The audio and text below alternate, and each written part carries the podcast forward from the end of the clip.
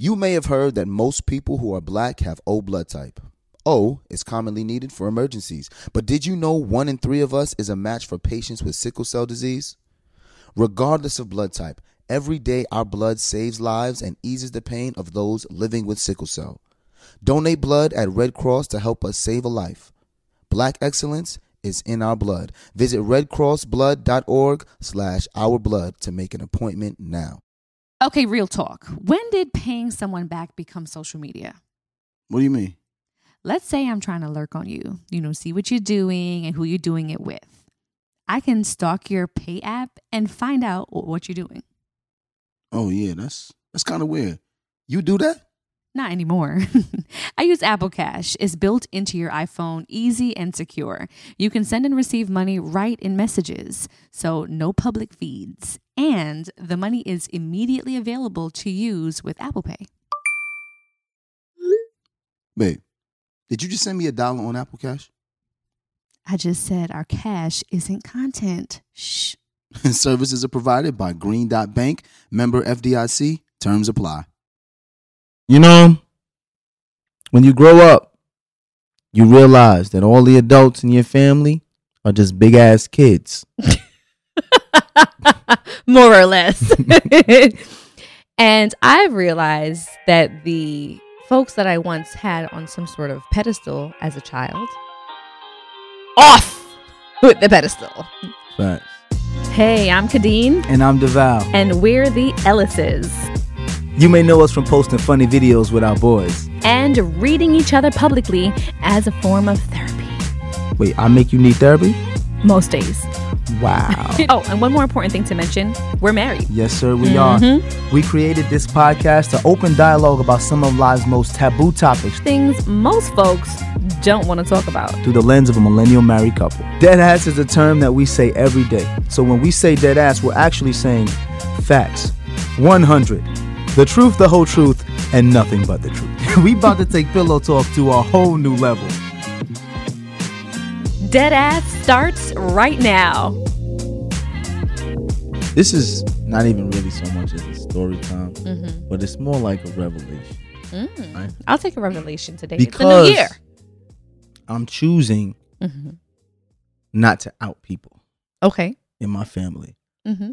But throughout my life, you grow up and you realize that there's certain people that like stay away Mm-hmm.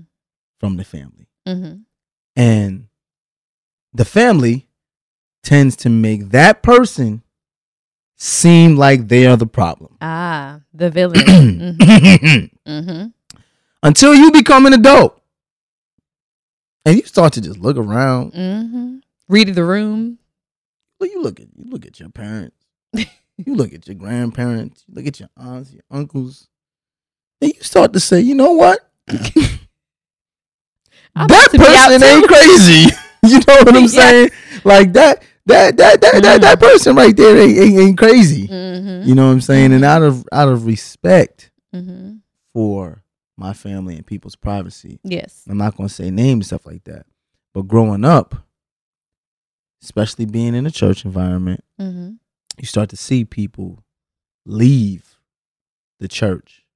Mm-hmm. And they always made it seem like that person was cast out of the church. It is no Mhm. longer accepted Mm-hmm. into the church family until you become an willingly adult. left. Right. And you and you start to realize like, aha! mm-hmm. You know what I'm saying? Yes. That person left on their own free will. Mm-hmm. And you start to look at the people around you that you grew up admiring and like you said, put on a pedestal, and you start to ask questions. What is going on around here? Let's talk about it. I don't mess with you. Little stupid ass bitch, I ain't fucking with you. No. Uh, that's how people be feeling dealing with families though. Every time they see a family member and they in their mind, that's what they be thinking with. Facts. That Little part. stupid ass bitch. That's what people be wanting to say. They walk into their house for Thanksgiving. Hey, what's up? How's everybody? They see that person. Little stupid ass bitch.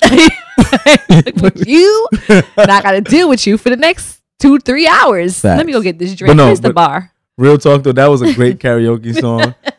Because I know people we at their family reunions and at their family events and just that's what That's be going what, that how you playing feel in their mind. sometimes, man. It just is what it is. You know And what I didn't want to go OD on the Yeah, song we don't want to it's OD. 'cause, Kind you of know, vulgar. You know, for some we of know we our have the little E when you see our podcast show. Right, right, that. right. You know, we're gonna drop a little cuss word every now and again. But we're trying to cut back though.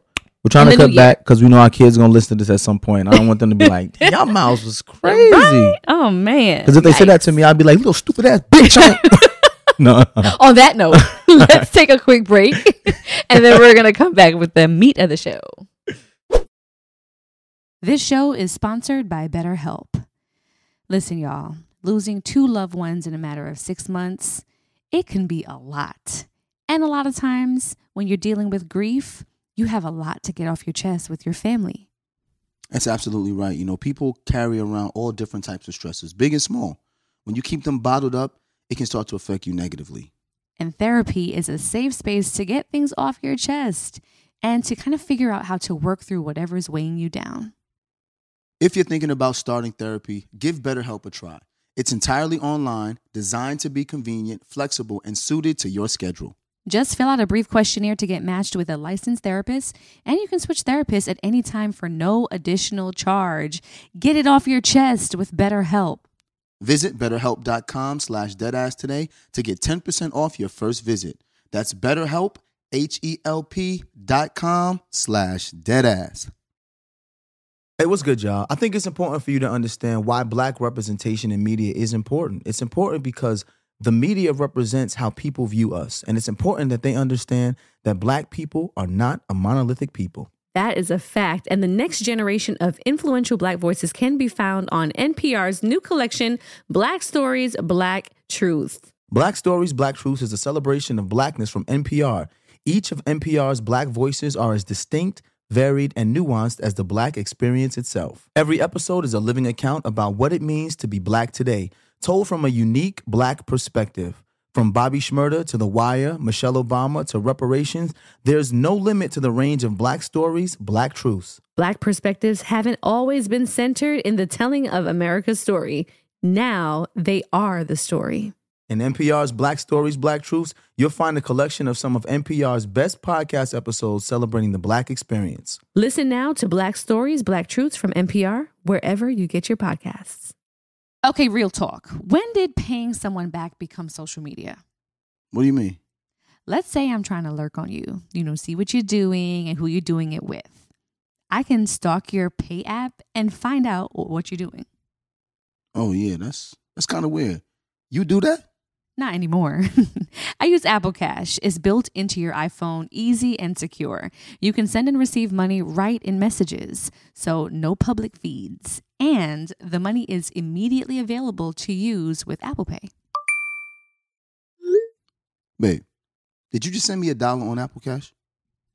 I just said our cash isn't content. Shh. Services are provided by Green Dot Bank, member FDIC. Terms apply. All right, ladies, let's be real. Who here actually enjoys shaving their legs? Mm hmm. Yeah, I thought so. And get this Nair, yes, Nair, the OG that I used for years, has now leveled up. And they have these new sensational shower creams and body creams that smell amazing. My personal favorite coconut oil and vitamin E because it's gentle on my skin, and down to the body cream, rich cocoa butter and vitamin E body cream, which is a modern take on indulgent and classic femininity. Okay? It works in as little as three minutes, no nicks, no cuts, and the smooth skin lasts days longer than shaving. Nair's new sensational shower and body creams are free of all those nasty chemicals, so you can feel good about what you're putting on your skin. Have a me time moment with Nair, the number one hair removal brand. Smell for yourself. Try the reformulated Nair body and shower creams available at retailers nationwide and online. So, uh, yeah, back to story time. I want to say, Deval, that Yes. I can relate to you in that. Oh, And going back to my soundbite, um, it's just crazy. As a child, you you look up to and you admire certain individuals around you, and some of them are are you know family, aunts, uncles. Some of them are what you call like your play family. you know that right, cousin right. or that extended friend um, of the family that you call aunt or uncle because you know they've been around and stuff. Um, but you start to realize as you get older that people are human beings first and foremost. And one thing human beings are going to do is be human. Mm-hmm. And it's then up to you to kind of decipher whether or not this is somebody you want to continue to engage with. Now, I was raised to respect my elders, regardless of who the person is, um, what capacity they're in the family or around the family, regardless of that capacity. That's the way I was always raised. Mm-hmm. Um, and that's something that I still continue to practice to this day, even in my old age, because it's something that, again, I feel like my mom or dad might knock me upside my head for Mhm. if I were to disrespect, you know, outrightly uh, uh, someone who was older than me. However, I've now become a part of a school where I feel like people need to be held accountable for their actions. and I also feel like I'm adult enough to make the decision to remove myself from Mhm. interaction or engagement with someone who I feel like does not, um, someone who is not contributing healthily to my growth as a person or individual or to the growth and health of other people around who I may love. Mm-hmm. Um, so that being said, although it's very much against probably the way I was raised, it- Mhm. I feel like it's in my best interest to decide who I continue to engage with and in what capacity. You know, we're not our grandparents' generation anymore. We Facts. don't believe that silence serves us Facts. anymore. Facts. And uh, we grew up being told to respect your elders without really uh, being allowed to expect that respect to be mutual Can we, either. can we talk about that a little bit though? yeah. The whole respecting your elders thing. hmm Um, even when I was a kid, I always kind of felt like you don't just get respect because you're an elder. Mm. People don't agree with that. hmm People don't agree with that. hmm But um, I know some fucked up old people.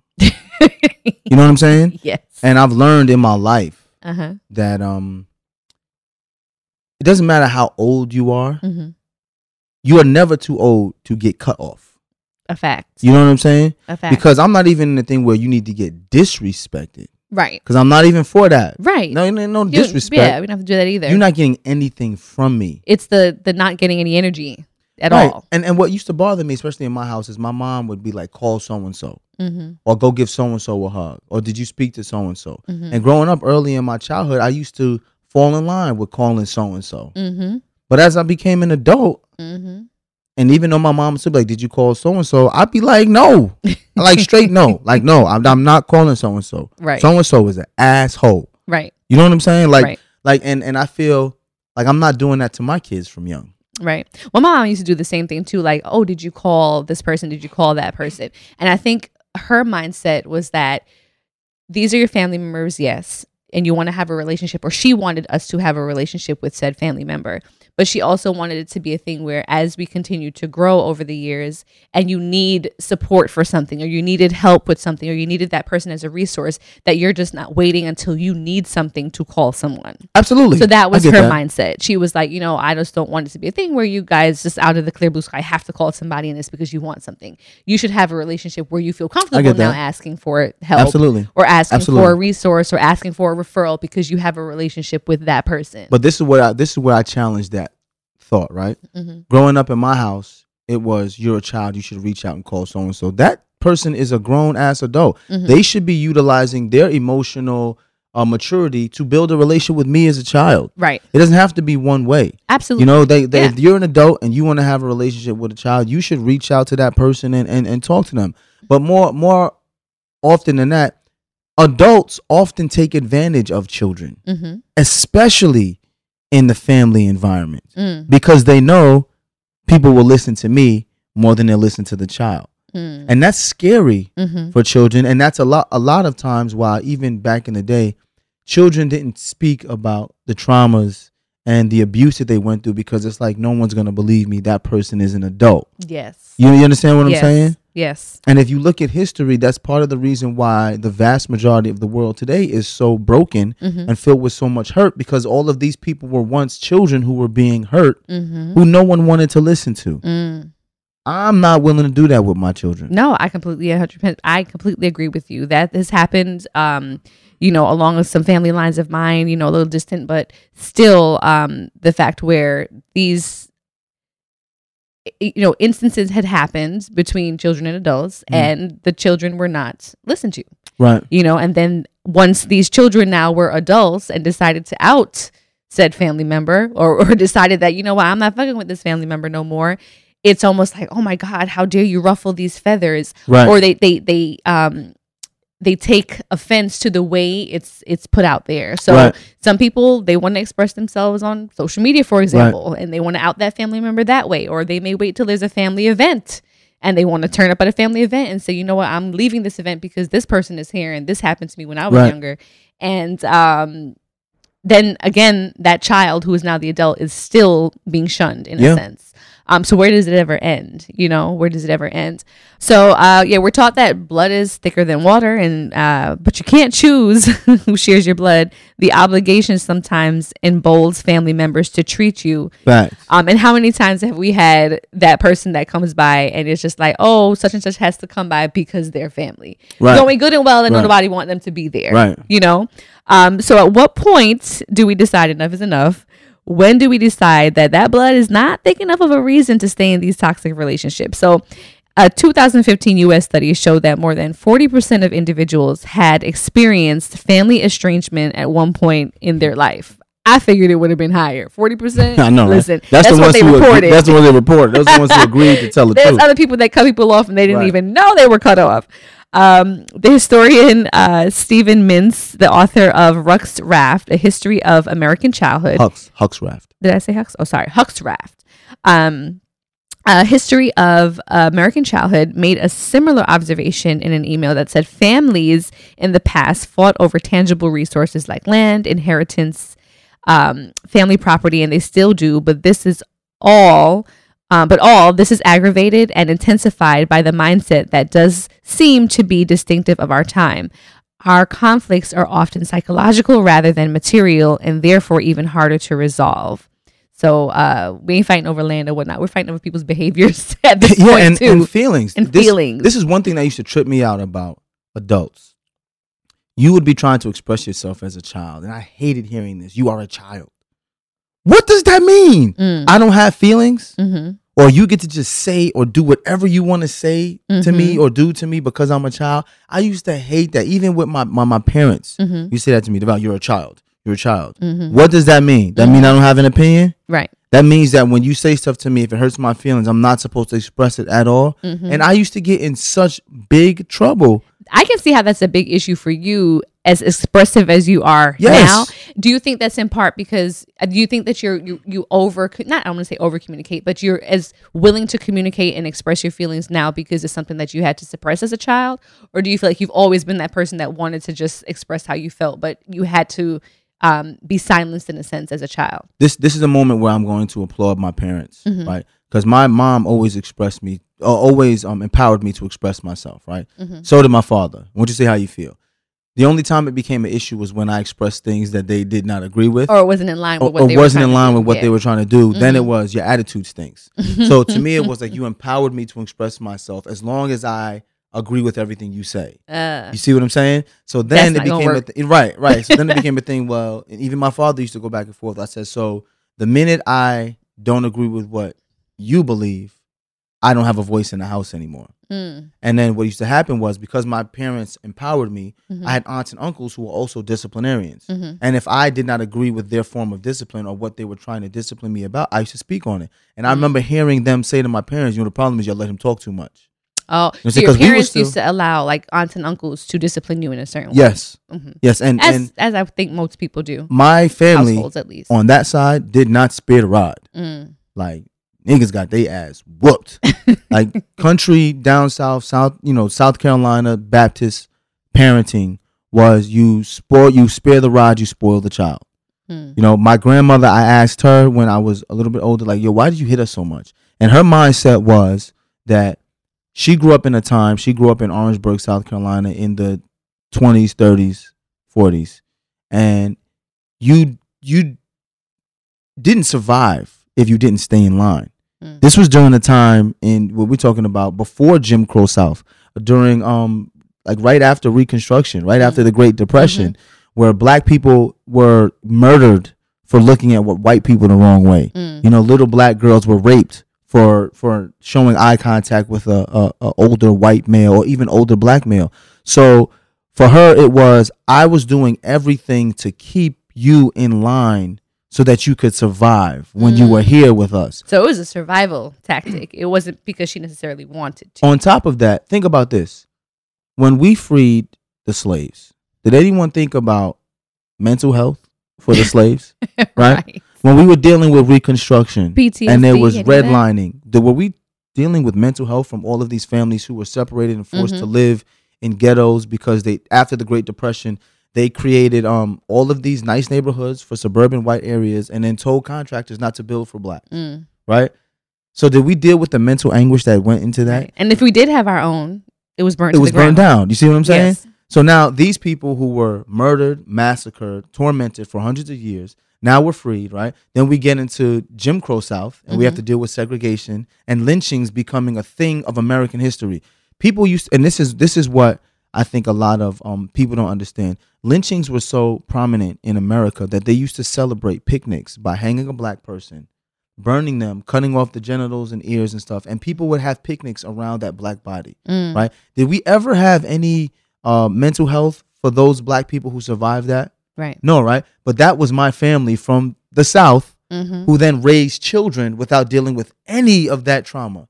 So they raised children thinking about survival. Right. My grandmother Mm-hmm. was, I mean, we used to get beat with fly swatters, belts, sticks, slippers. And that was just uh, all to scare you to stay in line so that you wouldn't act out. we used. No, I mean, is- and you were all all this is true. boys. all hanging out with boys. It was, Yeah. it was all boys. Mhm. Me and my cousin Devon, my my brother Brian. Mhm. We would be in Tennessee, and she had white carpet in the kitchen. My grandmother, my That's grandmother was, ambitious. was fly. My That's grandmother was fly, right? And um, this is not. I, I love my grandmother to death. Everything she did for was for us and for Mhm. our survival. So this is not like a bash my grandmother session, but it was just you get older, you understand why things Right. were right Right. and we would be at the table and she would say sit down and, and eat don't play around we being boys playing around throwing stuff you spill juice right you get your ass whooped Mhm. so think about that you're doing what a kid does Right. you playing and you spill juice and you get beat for it Mhm. right that's toxic behavior Mhm. like I, I understand where she was coming from but Mhm. realistically that's very very toxic behavior right then all her children were raised the same way Mhm. and they raised their children the same way Right. as I got older and you become more educated on history and you become more educated on on you know how we deal with children, you Mm-hmm. start to say, uh, I don't have to like you don't got to beat me right. for doing you know doing certain things. For doing things that children do. And I noticed in our generation, we start to speak up about it, Mm-hmm. and that's when you start to look around and realize how toxic your family is because none of those deep rooted issues were ever dealt with from years and years of generational traumas being passed down. Mm-hmm. You know what I'm Oh, saying? absolutely. That's why I applaud our generation for starting to question so many things now. and Yes. starting to kind of go against the grain and the older generations may look at us as being the disrespectful Right. generation, but at what cost? Like, uh, Right. or is this something that we're going to continue to do? We were raised in a school system where corporal punishment was assigned off. Assigned on. off on. Yeah, you and I both went Both to of us went to a private school when we were younger, where our parents, within the, the registration packet, Mhm. signed off on corporal punishment as, as that being something that was a, a means of discipline, and it was at the discretion of the teacher, teacher. or the principal or the assistant principal. Can you imagine if we were living in that kind of society I, to this I day? remember days when we would walk into Bethlehem Baptist Academy Mm-hmm. and you could tell if a teacher was having a bad day, Mm-hmm. like just a bad coming from home, like the day hasn't started yet. Mm-hmm. Come into the day having a bad day, Mm-hmm. and we'd be online, you know, getting ready to go into the trailers that we went into, and kids are being kids dancing. "Uh, I told you stop moving. I told you stop moving. Kids are dancing, joking around. Then you just get beat with a ruler wrapped in duct tape Mm-hmm. for for being a kid and moving. Yeah, Once again, toxic behavior passed down, passed down. and now we're at an age where we can disconnect from that stuff. So I don't even have to explain to you. right. I can just be like, peace. Yeah, not dealing with. You know what I'm saying? I'm and it's crazy because when that was done, I feel like it was done too with a form of love. You know what I mean? It was Absolutely. absolutely done in love. Like even at Bethlehem Academy, had such a great stint there at that school, and that's not the first thing that comes to mind when I think of my time No. there. However, it was done all with the the mindset that we were trying to raise these boys and girls to be law-abiding citizens who can Right. assimilate into society and be well behaved and not ruffle feathers and do everything that they're supposed to do right. which is just so completely different now with the way we parent our children, for example. Just even talking about though giving our children a voice, like saying, okay, this is the elder, you, you should not speak back or you should not have an opinion or you should not that's completely opposite of what we're doing with our children. We encourage so much dialogue. We are apologizing now as parents if we feel like we do something that may not have been the right decision, or in retrospect, we decide, you know what, I shouldn't have hel- dealt with this that way. How many times have we apologized to our children for things like that? You A know? lot. And I think that's just part of being a conscious parent now in this day and age, trying to break those cycles. I, I also feel that it's important for us to talk about that generation that had to deal with all of those traumas are the reason why we're able to have the freedoms to live the way we live now. For sure. You see what I'm saying? So It once was all for a again, reason. once again, not shaming the older generation for the Mhm. way they did, Mhm. but understanding that we wouldn't have been able to get to this point if it were, weren't for those parameters. Mhm. In in the 50s, 60s, and 70s, being a free thinking black person, especially black male during that time, will get you murdered. Mhm. Right? So when my grandmother, when we used to ask questions or talk back, she was not having that. Mm, Like any talk back, well, you were getting hit right. and and what it does is it does it, it does stunt your growth as a child or a- adolescent when it comes to thinking freely Mhm. but they weren't they didn't care about growth at that point No. you know no one was no one- survival. it was survival it really was survival and we have to take that into account when we think about toxic family members because ultimately removing toxicity this is a word that you and i have created we, we created that three years ago Mhm. i don't know if you remember that Mm-hmm. but removing toxicity from a family takes free thinking, Mhm. and it takes um, the allowance of people to think freely. And I think within toxic families, the number one toxic part of the family is the control aspect of not allowing people to think freely. Mm. So if you think anything other, Other than, than- what the family thinks, yes.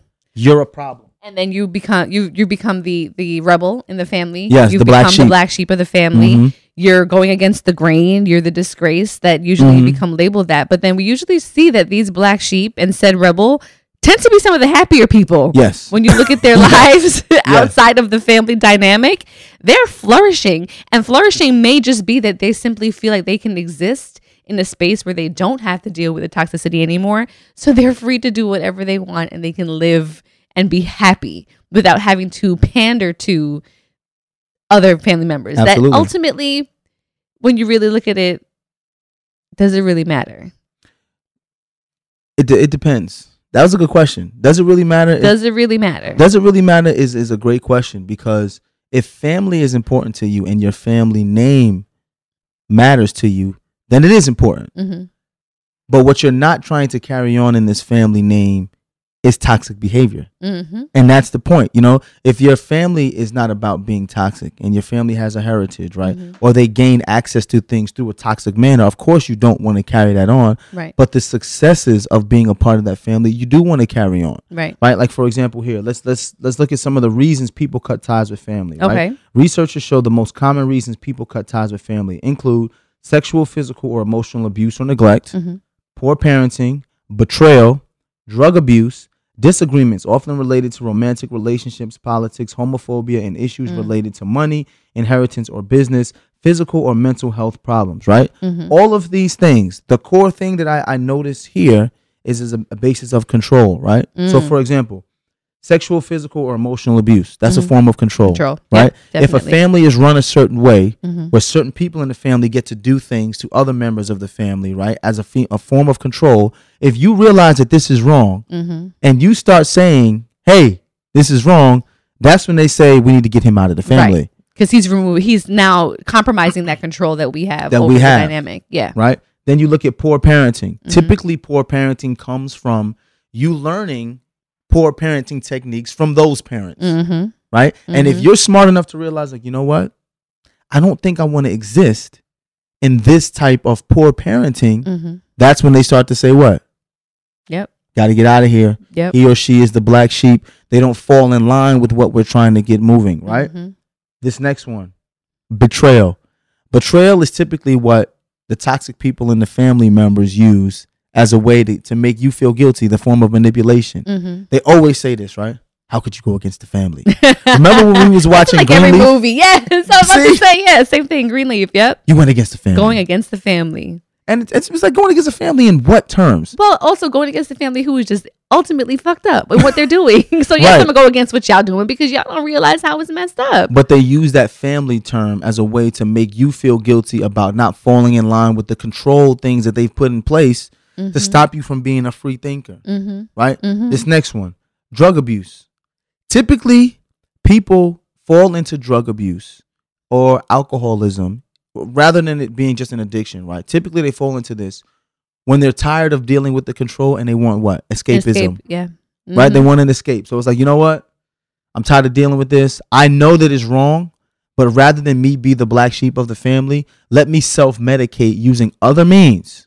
Well, yeah. Think about that family member that's already drunk when they get to the family function, because it's like the only way I'm gonna get through this Yeah. family dinner, the only way I'm gonna get through this Christmas night is if I have a couple drinks before having to deal with these people. I'm gonna show up because it's family and I'm gonna show up, but Okay. I'm gonna be toasty. That's a lot. Yo, this is what's funny. I'll tell y'all a, a, a real t- funny not it's not a story but a funny moment right Khadeen and i when we both started dating and started like introducing each other to each other's families i Mhm. remember both of us having this like okay well this this person in the family is the and it's like you feel like your family's the only family in Right. the world who deals with this then when you meet the person you dating's family and you're like wait a minute y'all got one of Oh, those one too those too. exactly. oh your family Then does that feel too So bad. You're like, oh, okay. Well, then this And is just what we all dealing with, Huh? your family goes through and you know what i'm saying your family goes through this oh y'all don't talk to that aunt right. oh this uncle crazy Right. that uncle been locked up oh you know what i'm saying like right. it's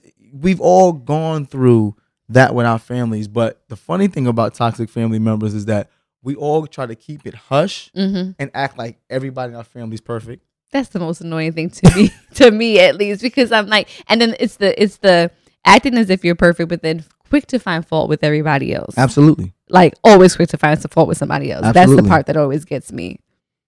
So it's Yeah. you know it's funny when we we talk about family members Mhm. and us trying to find ways to deal hmm with our family, right? And in the black community, we've never looked at professional help hmm as a way, right? In our family, it was did you speak to your pastor? hmm You know, and pastors don't go to school for psychology. You know, they go to school for theology. hmm You know, they understand the Bible, but that doesn't mean that they understand human behavior. Some pastors are better at it than others, hmm but they're not trained or they haven't learned human behavior to the point where they can diagnose and help a family. Some can, because you don't need to be, you know, a psych, you know, a psychological major to do that. But I feel like our ways of dealing with issues in our community have not been working. No, I mean, I feel like within my family, at least, um, there would be no let's talk to the pastor or let's talk to this person. There's just let's not talk about it at all. Mm. which in turn I think is an even bigger issue. So it's Mm. not even that you see that there's an issue and you're trying to seek the help. It's that we don't have an issue, they have an issue, Right. or y'all have an issue because we're fine over here. When we're just like, no, you're not though. Like this is Mhm. not like things aren't okay. So I've always said how I've come from a family line of just not really having conversations and communicating and any of that. Um, and in me trying to reverse that and change the pattern and be vocal, um, I've been more vocal with my family with various things. Um, but I've also reached a point too where I just kind of feel like some of the energy that I would spend Oh, I was going to ask having those that. conversations. I'm to ask you that before What's you go. that? When is it okay? Because this is what let's get to what we were talking about. hmm When is it okay to say, okay, y'all got to be cut off? Oh, so I mean, for me personally, I, it, when dealing with family members, um, like I was just saying, there comes a point where it's just like, okay, we can have this conversation if you guys are willing to have the conversation. But then you have family members that want to exist as if there is no problem, and then they constantly feel as if you're attacking them if you decide to voice Right. said concern. Right. I no longer have the energy to invest in people who don't feel like they have an issue or don't feel like they have a problem or just are okay with existing in a space where they're being inconsiderate of others' feelings. And I have chosen to just say, you know what? The value of this relationship in this moment for me is it going to make or break me as an individual for the rest of my life? Mhm. Um, is pulling away from this relationship going to enrich or not enrich my life anymore? Mhm. I can decide at that moment, you know what, I can invest more time into the areas of my life with people who do check for me or the Mhm. people who do have a genuine relationship with me. And I feel like if I have to constantly question if this person is genuine or not, then it's not genuine. And then it's time. And then it's time. Have you cut family members off? I have. I have. And I don't know if they know they're cut off, but Well, I mean, at this point, it's just like, that's sis, the best thing about cutting someone off. You're not at the airport. You don't have to announce, your departure. I love that. I love that. And it's just the kind of like, yeah, well, whatever happened to to, to, to Khadeen and and you know, it's great. We can be cordial. We can say hello. But in terms of me investing something in a relationship that I feel like I'm getting no return out of, Mhm. why? There's do you think so much cutting? more. Do you think cutting family off can be counterproductive? I think it be, can be counterproductive if you feel like it's something that continues to bother you and you feel like you haven't Ooh. necessarily settled that score yet either. No, no, no. Talk about because that. it could be something Talk that weighs on your mind and you're constantly having to to have it brought up. So you can constantly decide like, you know what, I'm just no longer going to deal with this family member. But if it's something that continues to rehash in your mind and you feel like you So have wait. to kind of get out in the open and have this discussion with this person, then So you wait. may have to announce your departure by having conversation with them. So wait, so what you're saying is not talking to a family member, and that family member is still on your mind and pisses you off. You haven't really cut them off You haven't really because cut them they exist rent free in your brain. Yes, So- that so rent free existing. You can't yes. cut someone off if you're constantly thinking about how you cut that person off. right. So how do you get to that point where And it may not even be you thinking of that person. It may be other family members that's just like, well, you know, sister so and so said that they didn't hear from you in a while, or Mhm. sister so and so is doing this again. Oh, can you Mhm. believe it? And you're just like, okay, y'all keep bringing this person up. This person continues to annoy me. So then you may have to say to the other family members, stop talking to me about this person because I don't care anymore. Or you're going to have to call a meeting and be like, hey, let's all get this out in the open. And I'm very much a call a meeting kind of person at this point in my life. So let's out everybody. so so how do you deal with the family members who are typically the elders who are constantly saying, you know, you need to call so and so. You know, so and so asked for you. Right. And they What do you say to them? Go check my Instagram page. You can see they can see how I'm doing. They can see how I'm living. No, I'm kidding. But no, I, I I I have those conversations. I have had those conversations with other family members to say, hey, Mm. a if they want to now be an adult and have the conversation with me, they know where to find me. B, I've also had the conversation where I've, I've had the conversation where it's like, I understand that's how you feel, and I respect the fact that that's how you feel, and you can continue to engage in that relationship with this person. However, I don't feel like it's necessarily going to enrich my life anymore to continue that. I'm not going to be disrespectful. I'm not Right. going to make a big Right. scene. I'm not going to make a big stink about it. But it just doesn't have to be something that I entertain. And I'm just not going to do it. Wow. Yeah. That's where we at with it now. No, I you you already know how I feel. I can just invest so much more energy into people who I want to exist in energy and spaces with. I'm just not subscribing to the the, the jargon of this is my so so I member, got a question for you then.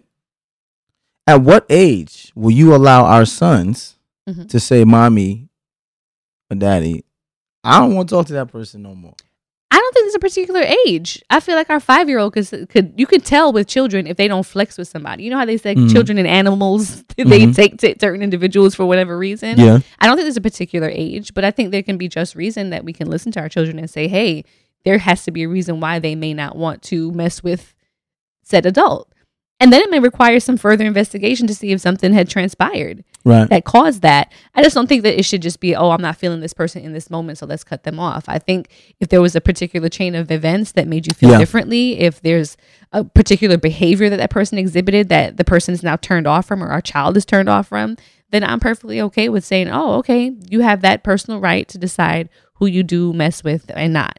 See, for me, because kids are temperamental and they also watch behavior and just repeat behavior. Mhm. Um, I would want my my children, my boys, to be able to eloquently articulate to me. Yeah, you have to discuss it. why you do not like this person. Absolutely. If you if you just saying I don't know, hmm then that's not good enough. Well, they're for me. temperamental too because there's some people that come to visit who are close family or friends Mm. that they run through the door and they're like, "Hey, such and such," and give Mhm. hugs.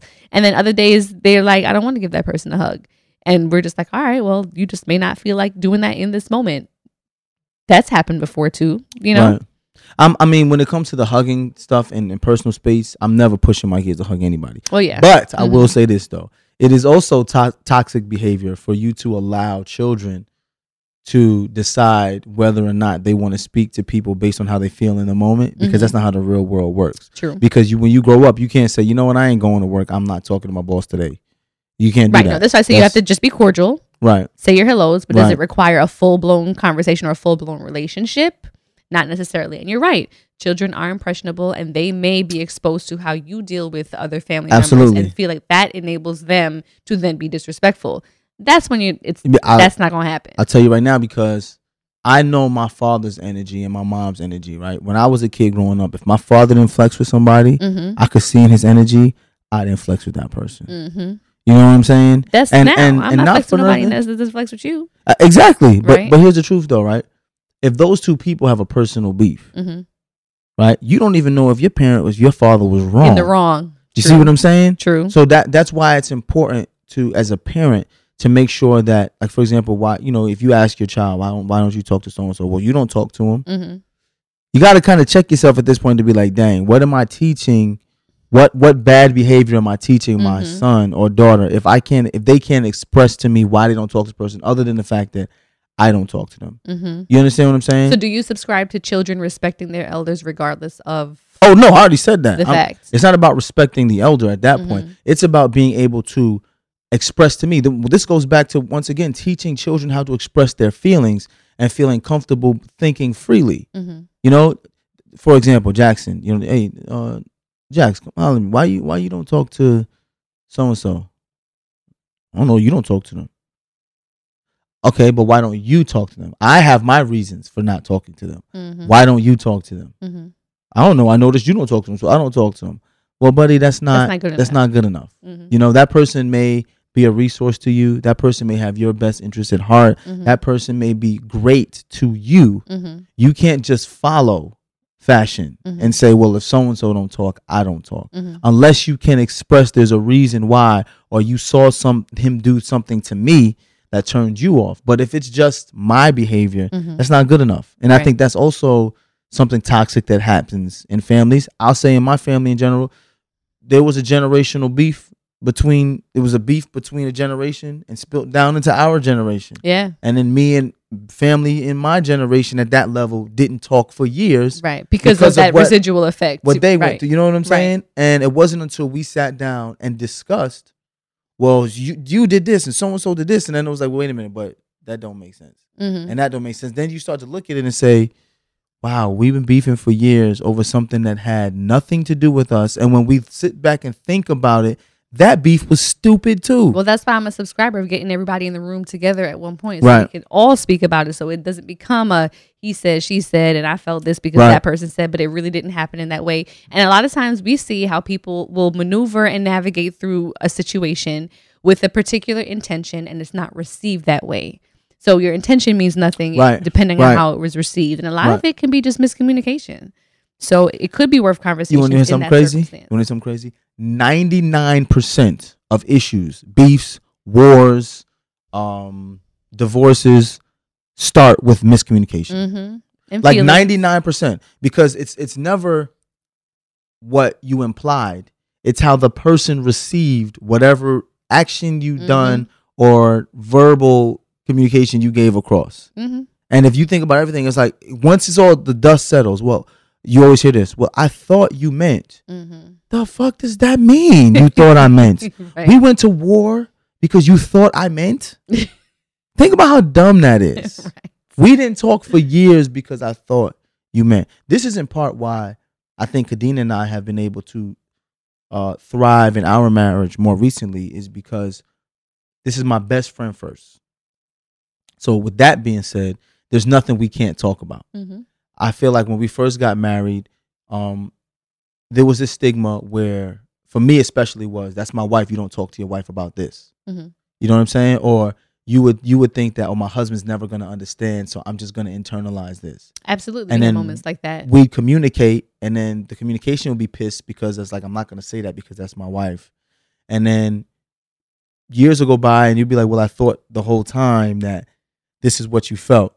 It Oh, wasn't yeah. until I We've done that. You you you were like, oh, I was doing all of this for us and for you, and I'm like, right. I didn't want that or ask for Right. that, and you were busting your ass to give me A when all along I was just hoping for B. Like, But think about it. You have friends for long periods of time. Why? Because there's nothing you can't talk to your friend about, right? you would hope You can yeah. talk to your friend about anything, Mhm. right? Sometimes with your spouse, you can't. Sometimes with your family, it's the same thing. Don't talk to your mom about this because. Mm, Or as a mom, don't talk to your kids about this. right. Same thing with aunts and uncles and cousins. I feel like if we all approach every relationship as if this is a possibility to be a best friend, hmm and we have open lines of communication, we'll have less of this family drama and people Absolutely. getting cut off. You and understand what I'm saying? also to that level of accountability that people need to have that I think they don't have, particularly elders. And I don't know if it's because it's a pride thing or if it's a thing where they are um, not willing to admit mistake or admit fault yeah. um, as readily. And it could just be like a person thing too.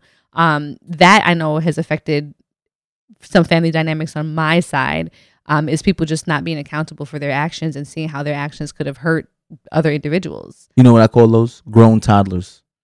I know some people who are grown toddlers. Yeah. They'll have temper tantrums and things don't go their way. And if they do something wrong, they just ignore it and act like it never happened. And like, yes, And exactly. they like we're full just blown supposed, adults. We're just supposed the, like the wheels keep on just moving, and I'm You like, wait a second, we definitely had a whole hat speed Yeah, bump back You're not going to acknowledge Did y'all that? not acknowledge that? right, exactly. Is no one going to talk about this elephant in the room? Um, and I'm all for exposing elephants in the room now. So So, I mean, no, this is actually interesting to hear you talk about this. So, moving forward, hmm when it comes to family, you're not against cutting off toxic family. absolutely not. You're not against the kids if they can express themselves, hmm cutting off toxic family. hmm Are you opposed to being to- uh, uh, cut off? No. If someone feels that I don't serve them in whatever capacity they need me for, then I'm all good with that. I'd rather you just be honest with me about it and tell me what it is up front. Be honest, say say how you feel, and then we can agree to disagree if that's the case. Or That's I can respect somebody's saying, Khadeen, whatever your way of life is. It does. I know people don't necessarily agree in my family with, you know, some family members with, you know, how I make my living and how we do our thing and Mhm. how open we are and how transparent we are. Um, and that's fine. They about to cut you off. that's Let's fine. cut you off. Listen, right I'm out here trying to lose all the weight, so you cut your family weight. Says say less, bro. Like that's just what it is.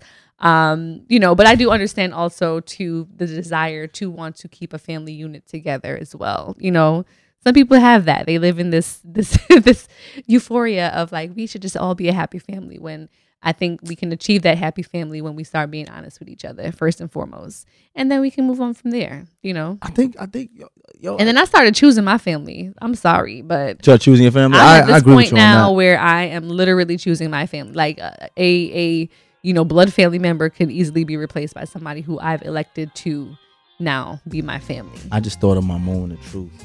Well, hold that. Dope. Actually, I just thought Hold of that, because we have truth. uh, listener letters and whatnot to get into. Uh, let's take a quick break, come back, do listener letters, and then you can give us the moment of truth. Jot it down so you don't forget it. That's what I'm doing right now. All right, we'll be back.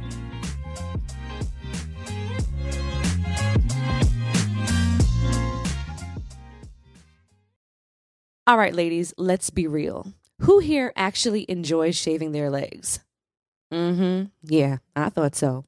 And get this Nair, yes, Nair, the OG that I used for years, has now leveled up. And they have these new sensational shower creams and body creams that smell amazing. My personal favorite coconut oil and vitamin E because it's gentle on my skin, and down to the body cream, rich cocoa butter and vitamin E body cream, which is a modern take on indulgent and classic femininity. Okay? It works in as little as three minutes, no nicks, no cuts, and the smooth skin lasts days longer than shaving. Nair's new sensational shower and body creams are free of all those nasty chemicals, so you can feel good about what you're putting on your skin. Have a me time moment with Nair, the number one hair removal brand. Smell for yourself. Try the reformulated Nair body and shower creams available at retailers nationwide and online. There's power in every purchase because every time we buy a black led brand, we make room for another black led brand. And y'all know I love my lip bar products. That's just one to name a few. There is a whole collection of black led products that fit into your daily routine. Show black founders some love, not just during Black History Month, but all year long. That's right, y'all. Black founders and the products they bring to the table are creating a whole new world of choices at Walmart. That's right. Go to walmart.com slash black and unlimited to discover all the amazing black owned products you can add to your daily routine. Hello. From Wonder Media Network, I'm Jenny Kaplan, host of Womanica, a daily podcast that introduces you to the fascinating lives of women history has forgotten. This month, we're bringing you the stories of disappearing acts. There's the 17th century fraudster who convinced men she was a German princess. The 1950s folk singer who literally drove off into the sunset and was never heard from again. The First Nations activist whose kidnapping and murder ignited decades of discourse about Indigenous women's disappearances. And the young daughter of a Russian czar whose legendary escape led to even more intrigue and speculation. These stories make us consider what it means to disappear and why a woman might even want to make herself scarce.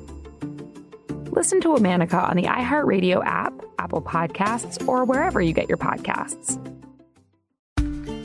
I never thought I'd take my three young kids to Sicily to solve a century old mystery.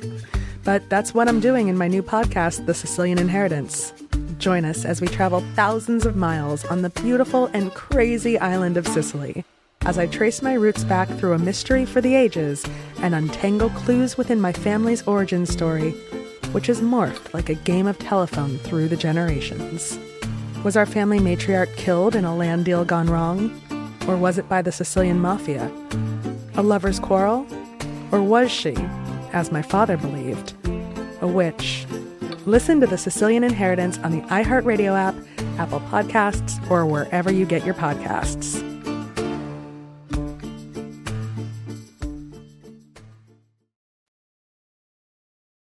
We are back with Dead Ass Podcast, back for the favorite part of the show called the list of the letters. Do, do, do, do. I just lost my list of letters. Where'd they go? It's all right, I'll go first. All right, go first. Let me find mine.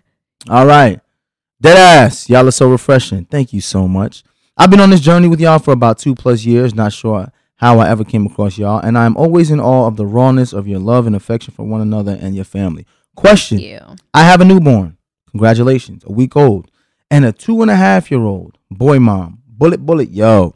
I have beat myself up over how I am going to manage naps and loud noises since I have two now. And before it was so much easier with one. What are pro tips for integrating a new baby into a, a busy, we just talked about this, mm-hmm. a busy house with one or more kids in the house already? I don't want to limit my toddler's freedom and noise levels, but I want the new baby to get his rest and peace. How does this happen? And how I got an easy answer for this. Mm-hmm. Also, how do you manage naps when you're up and on the go? I am the nap king. Khadeen will tell you this. And I don't plan to be home all day like the first uh, with the first boy. So I should plan to have naps in the car, in public, or avoid naps when we can't stop uh, when we can't stop to take them. Like, thank you in advance. We are happy you made it out of your fourth delivery happy and healthy, even post uh, the medical emergency you had this time around. Thank you. Thank you so much. So boom, this is easy, yo. This Yeah. is real, real easy. Super easy. Scheduling. Super easy as I say it, being mad tired. Yes. still not on a schedule over here. Scheduling. Yes. And part of the reason Scheduling. why Khadeen is super tired is because she's ignored scheduling because this is our last child. This is the wash belly. So she spoiled him and babied him and cuddled him up a lot longer than she typically does. Yeah, But the truth of the matter is, once you get these kids on a schedule, and especially boys, boys love They um thrive. they love uh, structure. structure. There you go. They love structure. So the thing I would tell you to do is if they're both super, super young, right? When you put one down for a nap, put the other down for a nap and take a nap. Mhm. Most uh, parents in the middle of the day feel like if I I'm gonna put the kids down and get work done. That's me. You don't get work done when you're tired. So what you do is you get work done while the kids are up. When they take a nap, you take a nap, And then when the kids are up, you find a way for them to be engaged and you get more work done. Additionally, don't be afraid to let your child cry. I did this all the time with the boys, and they're all perfectly fine. If they're fed, if they're clean, and they're happy, they can sit in that bouncer Mhm. or sit in that rocker and be perfectly fine. If they want to scream because they want to be held, I guarantee you they won't scream for too long because you ain't gonna be coming back. And I used to get work done. yeah. That's I, that's just the truth. As a matter is, in at nighttime, put them to bed at a certain time. We just went to our pediatrician. She told us, listen, if you have a newborn, do not them sleep. Do not let them sleep longer than two hours a day Two hour naps. two yeah. hour naps during the day and do not them let them sleep at least two hours prior to you putting them to bed for the night Right. if they're over 10 pounds to 12 pounds they can sleep for up to 12 hours Mhm. and if they can roll over they can sleep on their stomach babies typically tend to sleep better on their stomach. I stomach better on my stomach. Let me You tell you, pregnancy was hard, child. Not being able to sleep on my stomach. Now, Mhm. now that my breasts are still kind of like in the middle of still being sore with you know Mm-hmm. nursing and stuff. But yes, I agree with you. Structure, and I know like as a as a fourth time Yep. parents, fourth time parents, we kind of know that structure needs to be had, and it's a little easier for us because the older boys are on a routine because Right. they have school, they have bedtimes, and all that. So now it's just a matter of getting the baby into the routine of it. And now that we have Dakota in our room in a bassinet, she's our pediatrician was like, sis, he needs to know that the crib and his room exists. So Right. you need to get that crib set up, put him in his room, let him nap in there, let him know that this is going to be my space. Let's do bed bath time routine. We'll do Mhm. all that stuff in there so he knows that this is my domain. So and don't let the mommy the don't let the mommy guilt get to you yeah, to where you like let me just keep holding on to him you're gonna That's have this child hard. For 18 more years I know. you know what i'm saying but so I'm not baby okay. wearing him when he's 18. So no, you can't. He can. He can baby wear you at that point. but um, what happens even with Khadeen sometimes is just like she's like, I just want to hold him, and I'm like, yo, the more you hold him and you're you're afraid to let him go because you think that this moment ain't gonna last forever, yeah, the longer it's gonna take to get him on a schedule, and you're gonna be beating yourself up when you're not getting sleep. Right. Don't be afraid to be a mom and give him some tough love, and some of that tough love is learning how to self soothe. Mm-hmm. You know, I talk to the boys about that all the time, even at 10 and 5 and 4. You have to self soothe and learn how to control your emotions, my guy. Like, I'm not going to coddle you. Your mom is not always going to coddle you. Something hurt, you're, you're, you know, something is bothering you. Learn how to self soothe a little bit. Mm-hmm. And it's okay as a mom to let your baby learn how to self soothe. We were watching, um, Balance, sis. speaking of balance, watching Animal Planet Mhm. right? Me and the boys. Deer drops out of the mom. Boom. The mom deer don't run over to the baby deer and hold the baby deer and walk the baby deer. The mom sits back and the deer has to learn how to walk immediately upon coming out. And that deer be falling, the legs be wobbly. That's the how some ladies look in heels after. oh, night. That's the analogy. You're wrong You're for like, that. yeah, she walking like a baby deer. I've had my baby deer moments too. So You trust wrong for that. believe. You, yeah, you definitely had some baby But deer get you a moments. pair of some narrow ass red bottoms. Chill. Some baby deer legs. a whole but baby but that deer. wasn't the heels, it was the alcohol. There's a little bit of both. We got we got two bit of both. kids because of the baby deer legs. Do you like the baby deer legs? I can bring it back. I didn't think it was attractive, but It wasn't the baby deer legs. It was your state of mind when we got home after the baby deer legs. Then that I enjoyed. So that was like that was like a notice to me. It's like, oh wait a minute. like Sister Tab says, Her focus. knees keep We knocking. focus. What is happening here? All right, focus. but um, yeah. So structure, structure, and routine is And allowing them to bet. walk on their own. Like they're gonna fall, they're gonna cry. I allow know it's to tough, mama, but hang in there. All right, last one. My mom and I have never had a great relationship. She had been emotionally and sometimes physically abusive my whole life up until the point I turned 18 and off to college in a different state.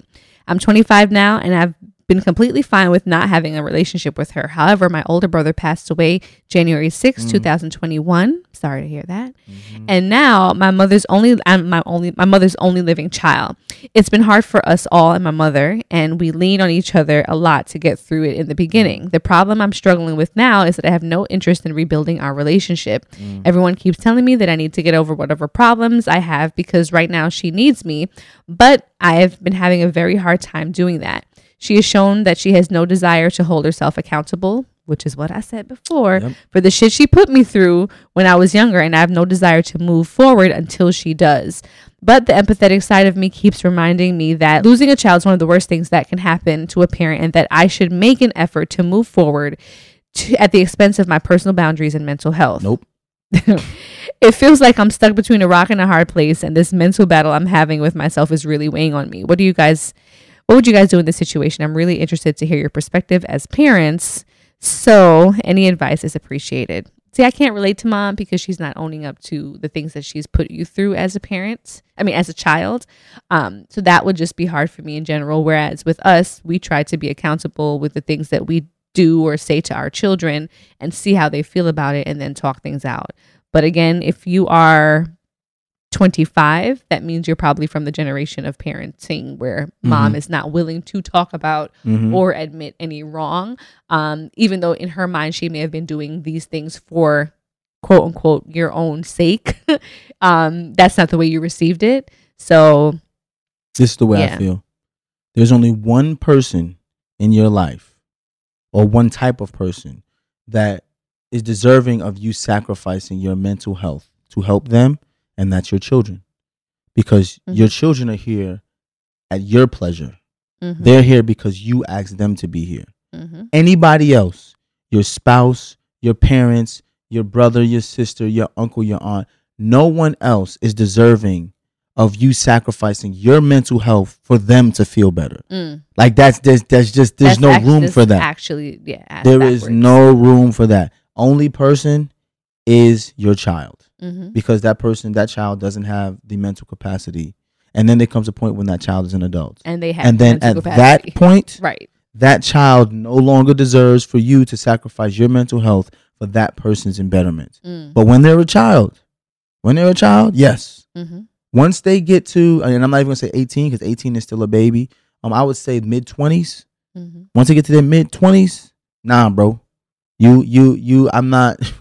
You have all of your faculties. you have to figure that out, and I'm no longer sacrificing my mental health to make you feel better about yourself. Mm. That's how I feel about it with everybody. With everybody across the board. hmm there goes your answer, sis.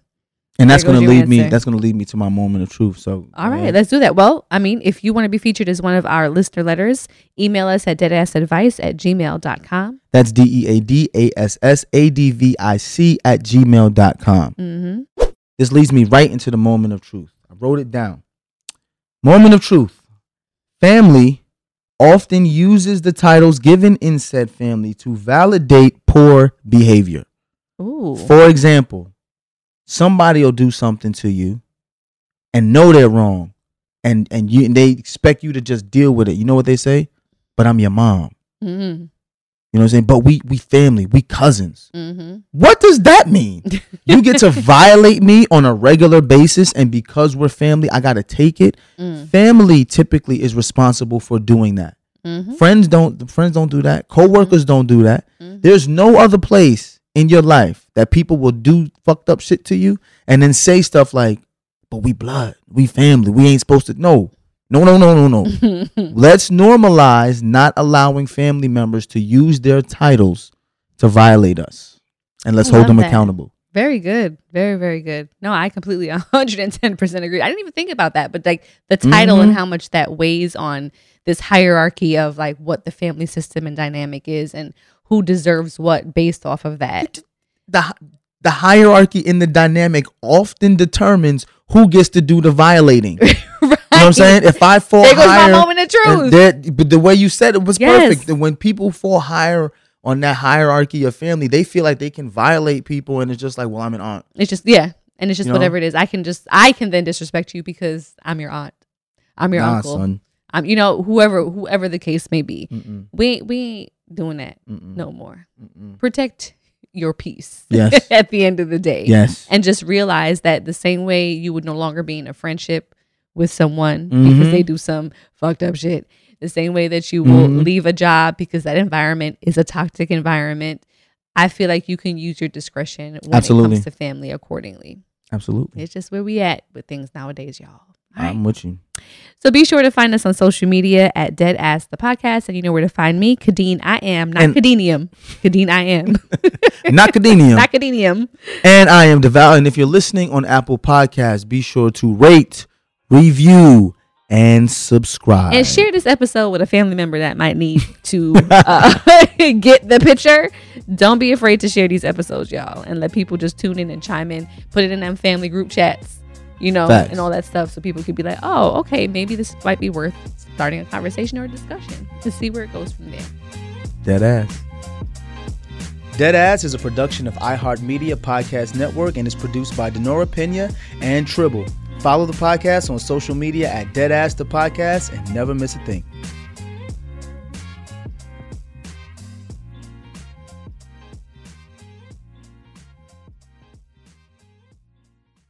This show is sponsored by BetterHelp. It's a simple truth. No matter who you are, mental health challenges can affect you, and how you manage them can make all the difference. That's why everyone should have access to mental health support that meets them where they are and helps them get through. BetterHelp provides online therapy on your schedule. It's flexible, simple to use, and more affordable than in person therapy. Connect with a licensed therapist selected just for you. Learn more at betterhelp.com. That's better, H E L P.com. It's time to celebrate Black History Month at the Walmart Black and Unlimited Clock. One at Flatiron Plaza in New York City and one at Ovation Hollywood in Los Angeles from 8 a.m. to 8 p.m. With giveaways dropping every hour on the hour, it's a perfect time to try, like, and share black led products. It's free for everyone, and it's your chance to see how you can level up your daily routine with black led products that are creating a new world of choices at Walmart. Trust, you don't want to miss it.